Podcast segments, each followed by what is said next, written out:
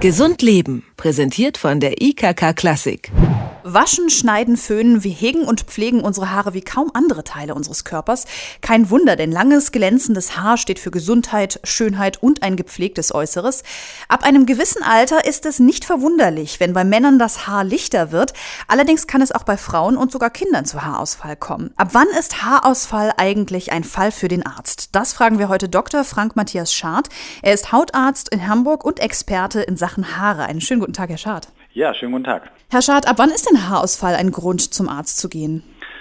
Ja, darüber gibt es in unterschiedliche Informationen. Man sagt immer so ab 100 bis 150 Haare pro Tag seien zu viel. Das kann aber individuell sehr schwanken. Normalerweise merkt man selber, wenn plötzlich mehr Haare im Waschbecken oder in der Bürste oder auf dem Kopfkissen liegen, als das äh, ansonsten der Fall ist.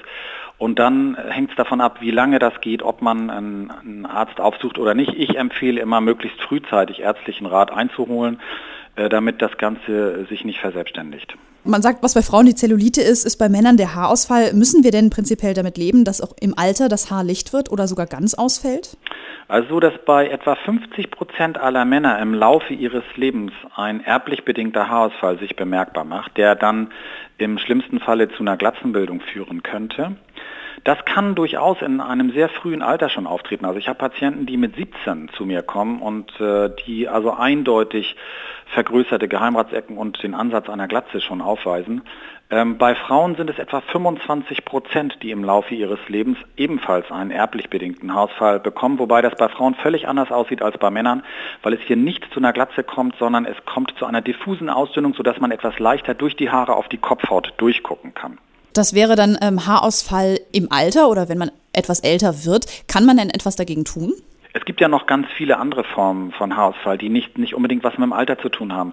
Deswegen untersuchen wir als äh, auf Haare spezialisierte Fachärzte auch äh, das Blut genau. Wir überprüfen Eisenspiegel, wir überprüfen den Zinkspiegel, den Selenspiegel, ob die Schilddrüse in Ordnung ist. Wir machen auch einen Hormoncheck, ob es dort irgendwelche Auffälligkeiten gibt. Und es gibt ja auch Erkrankungen, die mit einer Veränderung der Hormone einhergehen können. Es gibt innere Erkrankungen, die zu Haarausfall führen können. Es gibt vernarbende Alopezien. Also es gibt eine riesen Variation an möglichen Problemen diesbezüglich.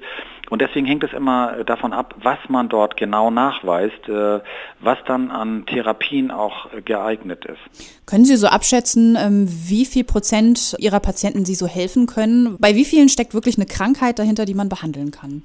Also helfen kann ich eigentlich allen meiner Patienten oder Patientinnen. Denn es geht ja im Prinzip darum, den Haarausfall zu stoppen und das schaffe ich in fast 100 Prozent. Und das ist ja das, was die Patienten auch am meisten belastet.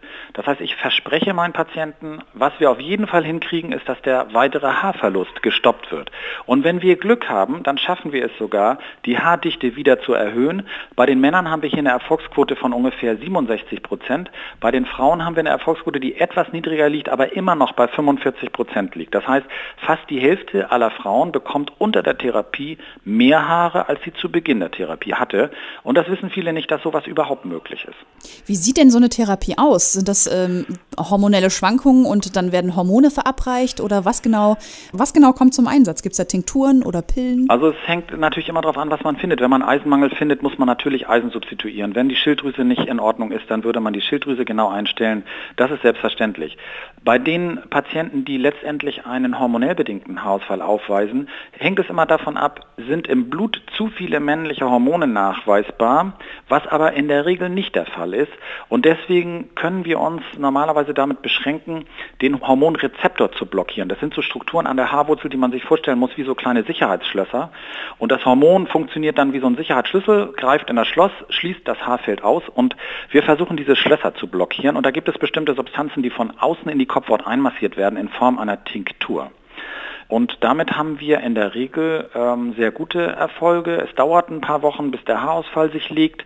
Und dann fangen die kleinen Haarwurzelchen an, wieder verstärkt Haare zu produzieren. Voraussetzung ist allerdings, dass die Wurzeln noch nicht ganz untergegangen sind. Beim Mann sieht man das ganz gut. Es gibt Männer, bei denen die Glatze glänzt und es gibt Männer, bei denen noch so ein ganz, ganz feiner Wollflaum sich auf der Kopfhaut befindet. Wenn das noch da ist, dann hat man die Chance, diese kleinen Pflaumhärchen wieder zum Wachsen anzuregen, denn wir können ja auch nicht zaubern, wir können keine neuen Haarwurzeln auf die Kopfhaut bringen, sondern wir können nur mit den Haarwurzeln arbeiten, die noch auf der Kopfhaut vorhanden sind.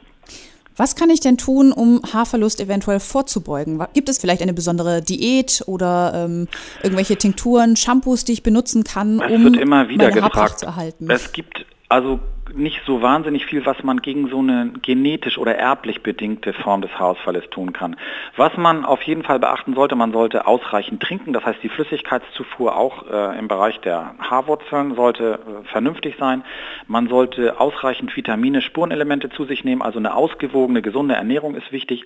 Man sollte ausreichend schlafen und ein ganz wichtiger Punkt, man sollte Sport treiben. Gerade Ausdauersport, der erweitert die Blutgefäße auch im Kopfhautbereich und dadurch kommt es zu einer einer verbesserten Durchblutung der Kopfhautsituation, was sich positiv auf die Haare auswirkt. Was man vermeiden sollte unbedingt, wenn man Haarprobleme hat, man sollte als erstes das Rauchen einstellen und natürlich auch andere, alle anderen ähm, Gifte, die man so zu sich nehmen kann, sollte man möglichst weglassen.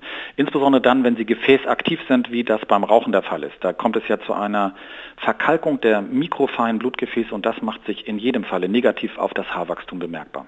Es gibt Hilfe bei Haarverlust, sagt Frank Matthias Schad, Haut- und Haarexperte über den Haarverlust und was man dagegen tun kann. Vielen Dank für das Gespräch, Herr Schad. Ja, ich bedanke mich auch.